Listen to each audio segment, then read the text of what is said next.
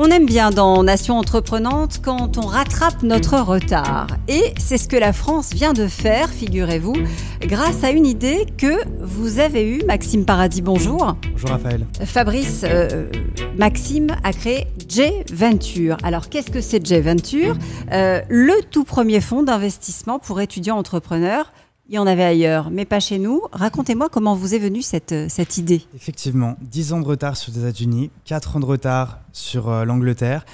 Et euh, en France, il nous fallait absolument ça. Le premier fonds d'investissement étudiant de France. Moi-même, j'ai été étudiant entrepreneur.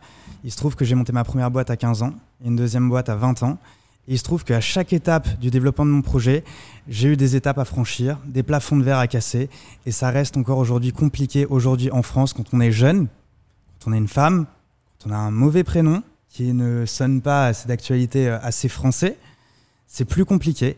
Et aujourd'hui, j'ai réussi à casser ces plafonds de verre, moi, à titre personnel, avec ma startup. J'ai eu la chance de faire des levées de fonds, de revendre ma boîte il y a deux ans.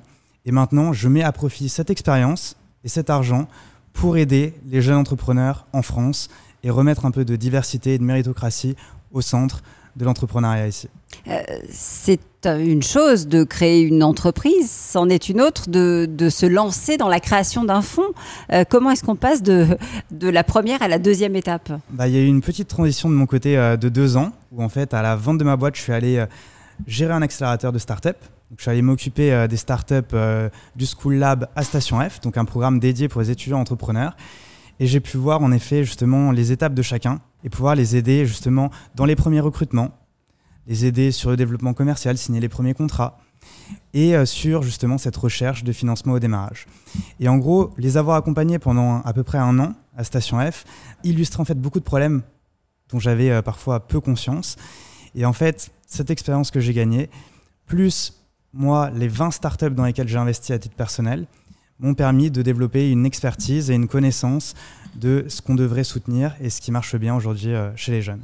Fabrice, Fabrice Marcella, je vous vois écarquiller les yeux. Oui, non, mais c'est toujours extraordinaire. Enfin, bon, mais c'est une super initiative, je trouve. Euh, ce que j'ai pas entendu, mais et qui m'intéresse, c'est de connaître un peu quels sont les autres investisseurs, parce que j'imagine que dans un fonds d'investissement, on n'est pas seul.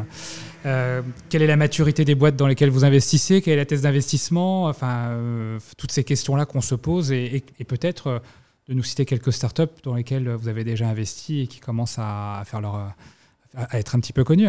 Absolument. Alors, J-Ventures, c'est un fonds d'investissement de 10 millions d'euros qui va investir exclusivement sur des projets portés par des étudiants ou des jeunes diplômés, donc jusqu'à deux ans après le diplôme.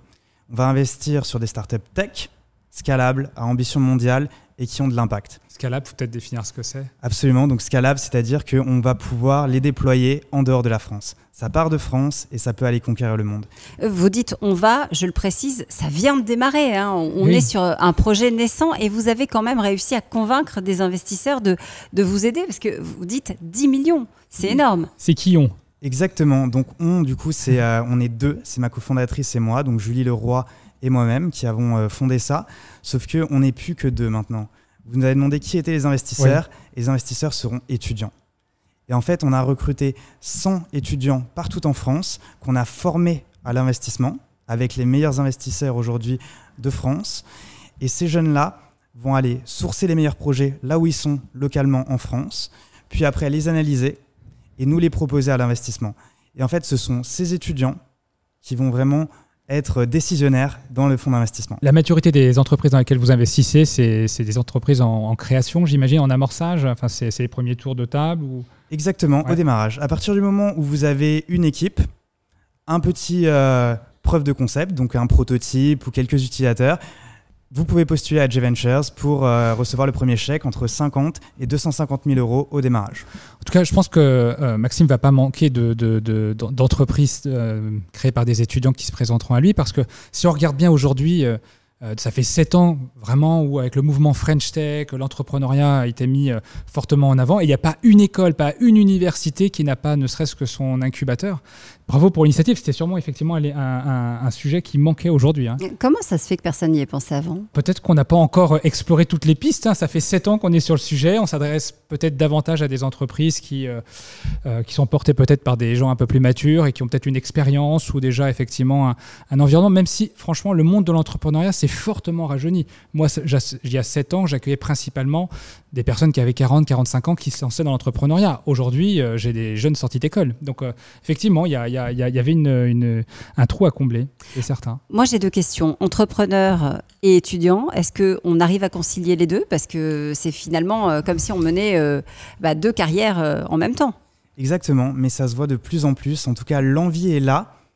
Et de plus en plus d'incubateurs se créent, l'accompagnement se crée. Et avec le bon accompagnement pendant les études, on peut construire les briques qui vont faire la fondation d'un projet solide à la sortie de l'école. Et en gros, on le remarque de plus en plus, c'est que bon, il y a les écoles de commerce, d'ingénieurs qui ont leur incubateur, mais maintenant on a des PhD, donc des doctorants aujourd'hui en France, des chercheurs, qui maintenant, au lieu de se faire acheter par Google, par Facebook, et d'aller gérer justement toute la partie technologique dans ces gros GAFA américains, eh ben, acceptent de convertir leurs recherches brillantes pour lancer des projets ici en France qui changent les choses. On a bien aujourd'hui des masters en apprentissage. Finalement, est-ce que faut être en apprentissage dans une entreprise existante ou un apprentissage qui consiste à créer son entreprise.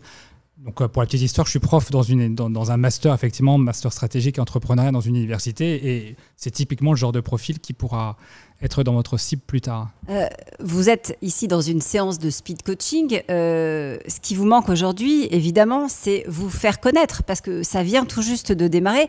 On n'a pas trop de doutes hein, sur, sur la, faisabilité de, de, de votre projet. Comment est-ce que vous allez vous y prendre et, qu'est-ce qui, pose problème aujourd'hui? Alors aujourd'hui, on recrute effectivement des étudiants partout en France. On va recruter des investisseurs pour former ces étudiants, donc on en a déjà une trentaine. Et on va être en constante recherche de partenaires, experts et mentors pour accompagner ces jeunes. Parce que l'idée est très simple, c'est qu'on investit le premier chèque, mais on ne les laisse pas livrer à eux-mêmes. On investit le premier chèque au démarrage et après, pendant cinq mois, ils vont avoir accès illimité et sur demande aux meilleurs experts et mentors pour euh, concrétiser et développer leur projet. Et donc là, on se différencie vraiment des incubateurs classiques où va y avoir un programme avec des workshops, des conférences très euh, calibrées, très programmées. Là, c'est vraiment des experts, des entrepreneurs eux-mêmes qui ont passé ces étapes et qui vont venir débloquer des situations là où il y a besoin. En tout cas, ça va dans le sens de l'histoire, puisque les structures d'accompagnement commencent à monter leurs fonds, les fonds commencent à aller sur, euh, sur l'accompagnement effectivement de ces startups pour, euh, bah, pour essayer de maximiser également euh, l'investissement. Est-ce que vous allez jusqu'à leur chercher des clients? Parce que c'est ça aussi, hein, le nerf de la guerre, c'est aussi d'avoir du chiffre d'affaires. En gros, on va avoir tout un panel, tout un portfolio de services qu'on va offrir à nos startups, sur lesquels ils pourront avoir évidemment un accès gratuit au préalable sur les premières expertises. Donc par exemple, aller signer les premiers clients comment préparer un brief euh, auprès d'un grand compte, par exemple, parce que les startups aujourd'hui pourraient être des magnifiques prestataires pour euh, plein de grands groupes en France et le sont encore très peu. Petite alerte quand même là-dessus, ce qui est important, c'est aussi d'avoir des entrepreneurs qui soient suffisamment matures pour ensuite dialoguer avec des dirigeants de grands groupes.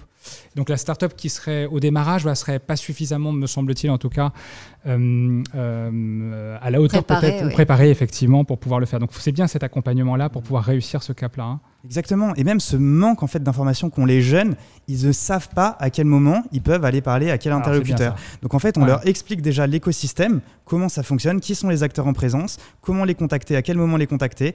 Et nous, on sert de pont, on fait vraiment le bridge entre l'étudiant entrepreneur et l'écosystème aujourd'hui. Merci beaucoup Maxime Paradis. J Venture, hein. donc J pour, pour quelle raison? J parce que ça vient de Genius Global, qui est la première association étudiant entrepreneur de France. Ça fait 5 ans qu'on s'en occupe, qu'on développe en fait bénévolement l'entrepreneuriat étudiant partout en France.